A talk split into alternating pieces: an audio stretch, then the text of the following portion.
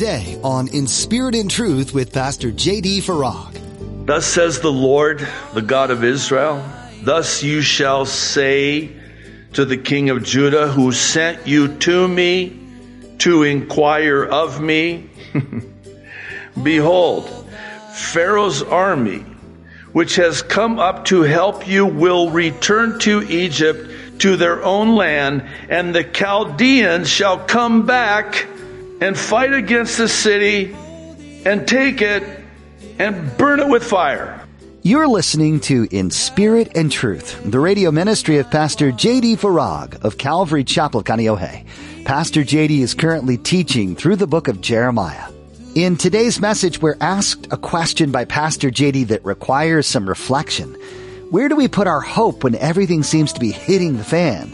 Do we rely on things or people for hope that in all actuality they can't offer? Friends, Jesus is the only one and true hope. It's to Him we need to go. Now be sure to stay with us after today's message to hear how you can get your own copy of today's broadcast. Subscribe to the In Spirit and Truth podcast or download the In Spirit and Truth iPhone or Android mobile app. But for now, here's Pastor JD in the book of Jeremiah chapter 37 with today's edition of In Spirit and Truth. Jeremiah chapters 37 and 38 and Please forgive me, but I have to say it again. Oh my goodness, these chapters are, oh man, you're going to have to bear with me because there's just, it's pretty intense and, but wow, just very powerful, of course. And there's just so many lessons and takeaways and, things by way of application to our lives that are woven into the fabric of these two chapters as we're going to see. So why don't we pray? Just ask God to bless our time together in His Word. If you would, please join with me. Father in heaven, thank you. Thank you, thank you, thank you, Lord. Oh, Lord, we're just so thankful to you for this Bible study that we have it represents for many of us that time and just come to this place and just have this time with you in your word, with each other, in fellowship and worship, and just be fed and ministered to and calmed and settled, even recalibrated in a way.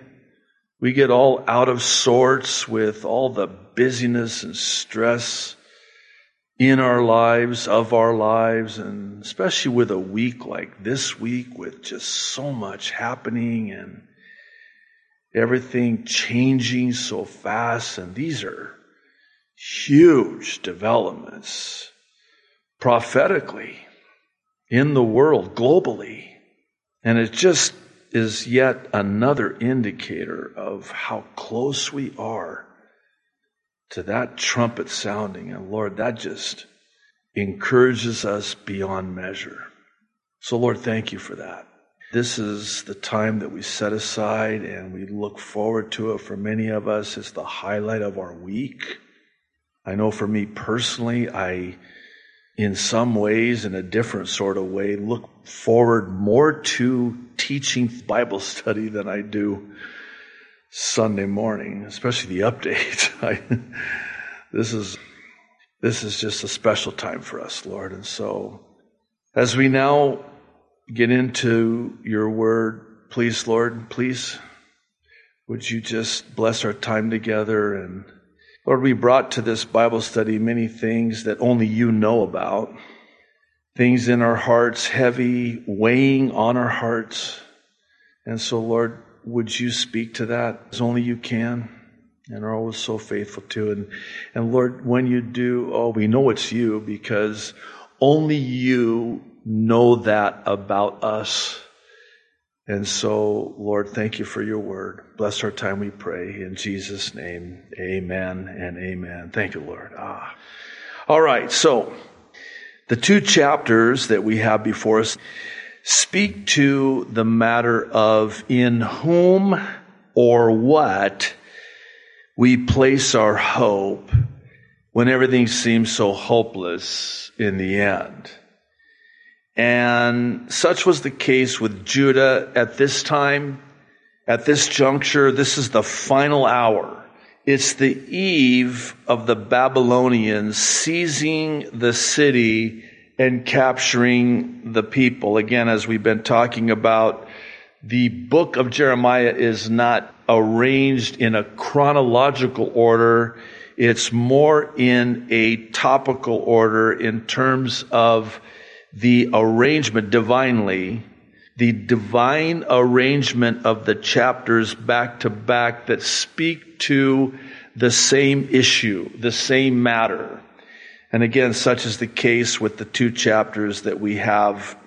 As we're about to see, the desperation on the part of the people, chief of whom is King Zedekiah, will drive them to a false hope.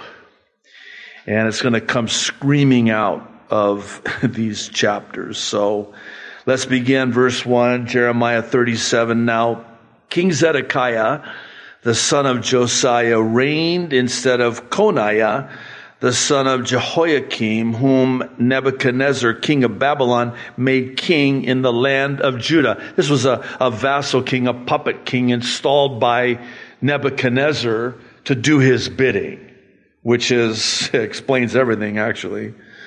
But, verse 2, neither he nor his servants nor the people of the land gave heed to the words of the Lord which he spoke by the prophet Jeremiah.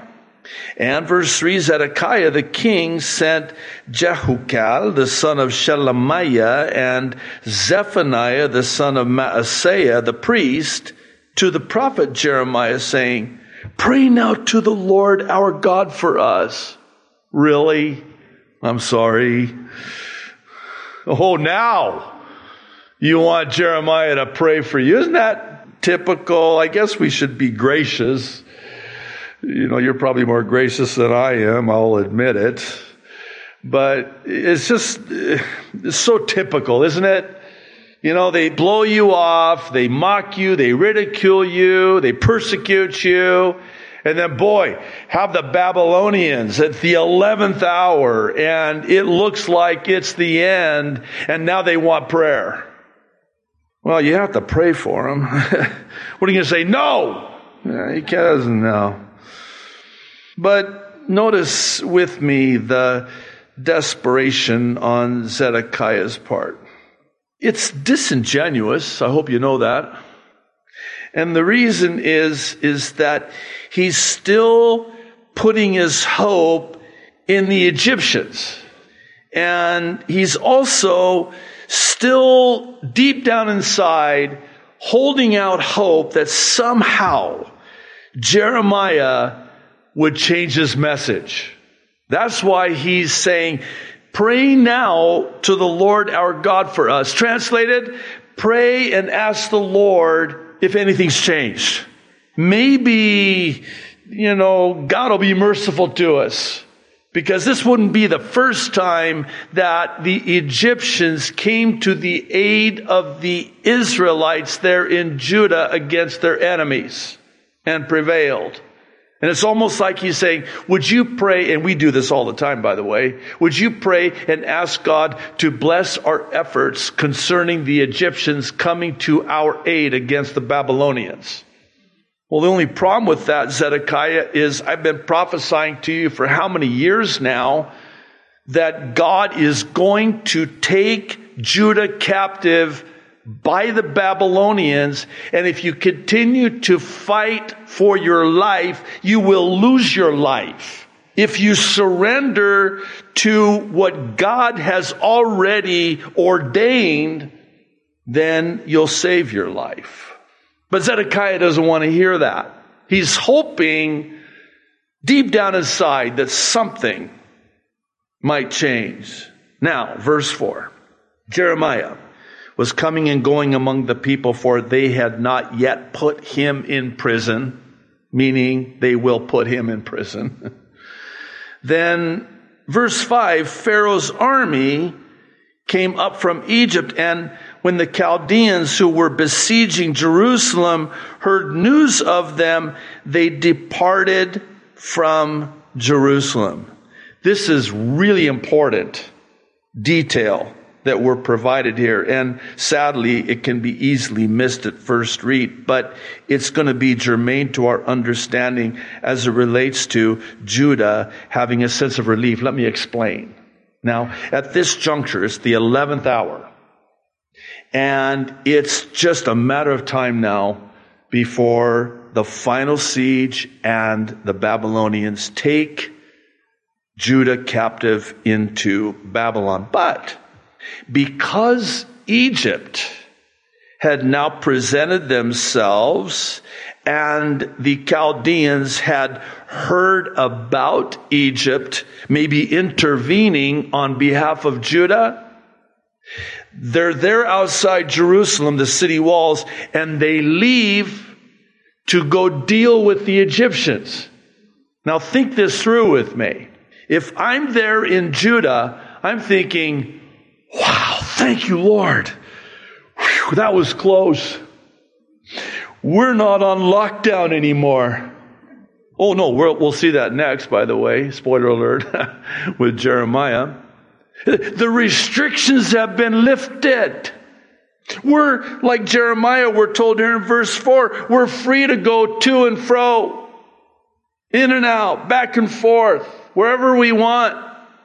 We're not, there's no more stay at home order because the Chaldeans left to go deal with the Egyptians.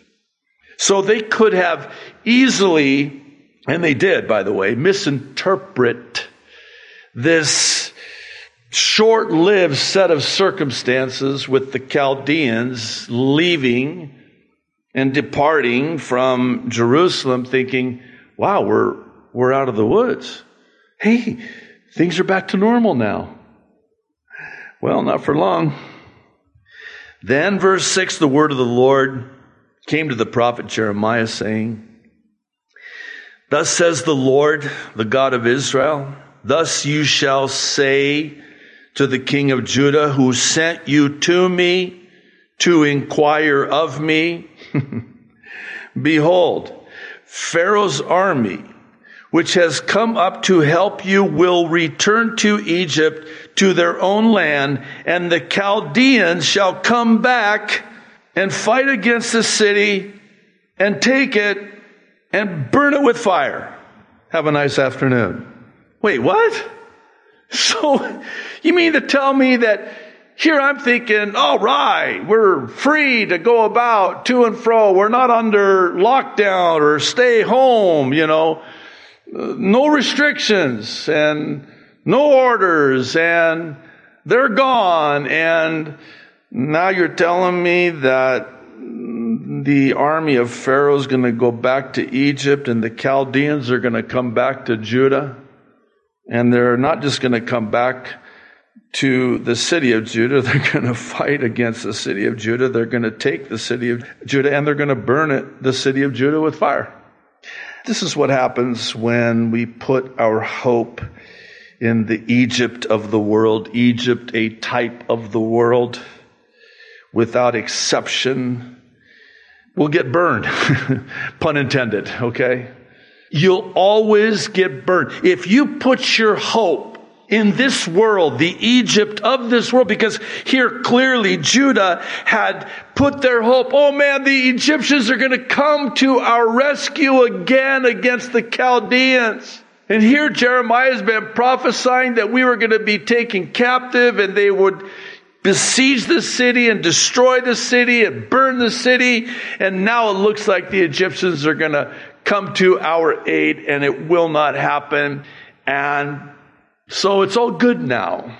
And then they start getting comfortable and they go back to, maybe better said, return to the putting of their hope in the world, the things of the world. Hoping in, we have a saying, hoping against hope you will always be disappointed. Those who hope in the Lord will never be disappointed. Verse 9, thus says the Lord, This is interesting. Do not deceive yourselves, saying, The Chaldeans will surely depart from us, for they will not depart. Verse 10, oh yeah? For though you had defeated the whole army of the Chaldeans who fight against you, and there remained only wounded men among them, they would rise up, every man in his tent, and burn the city with fire. and in other words, yeah, nice try. I mean, I have declared it. My prophet Jeremiah has prophesied it. It will come to pass. No matter what. And even if you were somehow able to succeed in some measure in defeating the whole army of the Chaldeans, I would still bring it to pass exactly as I said it would happen. I would even with wounded, bus up, you get the picture? I would raise up the wounded, clinging to life. They would rise up and they would, every single one of them, come out of their tent and come to the city and burn it. Do you want to know why? Because I said it. That's why. So, to think otherwise, to somehow put your hope in anything but what the Lord has declared is to be self-deceived. Self-deceived. You know what self-deceived is? It means, I know this is deeply profound, that you've deceived yourself. We all have this proclivity, this propensity to actually believe our own lies. We actually all have this ability innate within our sin nature, our Adamic nature, to deceive ourselves. We're not being deceived by someone else. We're being deceived by ourselves. And to put your hope in anything or anyone other than God Almighty is to be deceived because you're self deceived. Verse 11. And it happened when the army of the Chaldeans left the siege of Jerusalem for fear of Pharaoh's army that Jeremiah went out of Jerusalem to go into the land of Benjamin to claim his property there among the people. Remember this? When he bought sight unseen from his cousin some land this is a real estate acquisition that, you know, he was probably not looking for, but he was the kinsman redeemer next of kin. So his cousin comes from Anathoth, about three miles away. Picture Judah as, let's say Judah, I don't want to say Judah's Kaneohe, because it doesn't end well. So, okay, Kaneohe's Anathoth, Kailua is Judah. Of course, I live in Kailua, I don't want to do that either. We'll go the other side of the island. But you get the point. There's like three, four, five miles apart. So here's Jeremiah. Hey, no more lockdown, no more stay at home order. We're free to go about. I think I'm going to go see what I bought. and also it seems that they're going to be having a meeting about this property and I better be there to claim my rightful ownership of this property. Because after all, the Chaldeans news has traveled and the Chaldeans have departed. And so maybe this property that Jeremiah bought might have some value now. When he bought it, it was of no value. You couldn't get rid of it. You'd have to pay somebody to take it. And so when Jeremiah bought it by faith, we knew about the why behind that what, but he buys this property and now they're possibly trying to figure out how to take this property from Jeremiah, so he has this need now to go there and claim his property among the people. Now, verse 13. And when he was in the gate of Benjamin, he doesn't get very far, a captain of the guard was there whose name was Irijah, the son of Shelemiah, the son of Hananiah. And he sees Jeremiah the prophet saying, You are defecting to the Chaldeans. Then Jeremiah said, verse 14, false. I am not defecting to the Chaldeans, but he did not listen to him. So Irijah seized Jeremiah and brought him to the princes. Therefore, verse 15, the princes were angry with Jeremiah and they struck him and put him in prison in the house of Jonathan the scribe, for they had made that the prison. Okay. Man, I just, oh man, Jeremiah. Okay, first of all, at this point, Jeremiah is probably, well, actually about my age, 60 years old. But keep in mind that 60 years of age in that day was not like 60 years of age today. That's my story and I'm sticking with it. I mean, but in that day, they had a lot of miles on them by the time they reached 60, if they reached 60. And you consider the rough and hard, and it was a hard life back then. And so you've got some miles on you by that time. And he's an older man now. He's not in his 20s anymore like he was when God first called him. So some 40 years has passed. Now, why is this important? Because he's still getting beaten. I think of the Apostle Paul. I don't know, maybe this is, uh, I think it's good in a not so easy way for us to imagine with our God given imagination. Can you imagine what the Apostle Paul looked like? I mean, his face was marred and scarred. You know how many times he had been beaten and stoned and whipped? I just picture him bearing the battle scars of Christ all over his body. I would venture to say that people would wince when they would see him. He just looked hideous. All of the years, how about the shipwrecks? You don't think that takes a toll on you? Now here we are with Jeremiah. Man, he's had, he's been through so much. You don't come out of that unscathed, unscarred. So here he is as a an elderly man, which that's another topic for another time. It is shameful that the elders, the elderly, are so mistreated in our day, so disrespected. We just want to put them away. You know how much wisdom is in those gray hairs? Again, that's my story, and I'm sticking with it. so, first of all, he's an elder, he's an older man, and they're beating him. And punching him, and then they imprison him. We're going to see this in a little bit, but this is no ordinary prison. This is actually going to be a dungeon. And by the way, he's put in prison and left there to die. When Jeremiah, verse 16, entered, and here it is, the dungeon and the cells, and Jeremiah had remained there many days, then Zedekiah the king sent and took him out. The king asked him secretly in his house and said, Is there any word from the Lord? This is deja vu all over again. And Jeremiah said, There is. Oh man, he's getting his hopes up. Okay, what is it? Then Jeremiah said, You shall be delivered into the hand of the king of Babylon.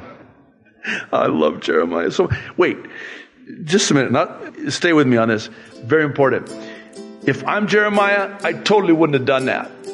I mean, are you kidding me now? I'm, I'm 60 years old, okay? Really more like 80 in that day, if not more.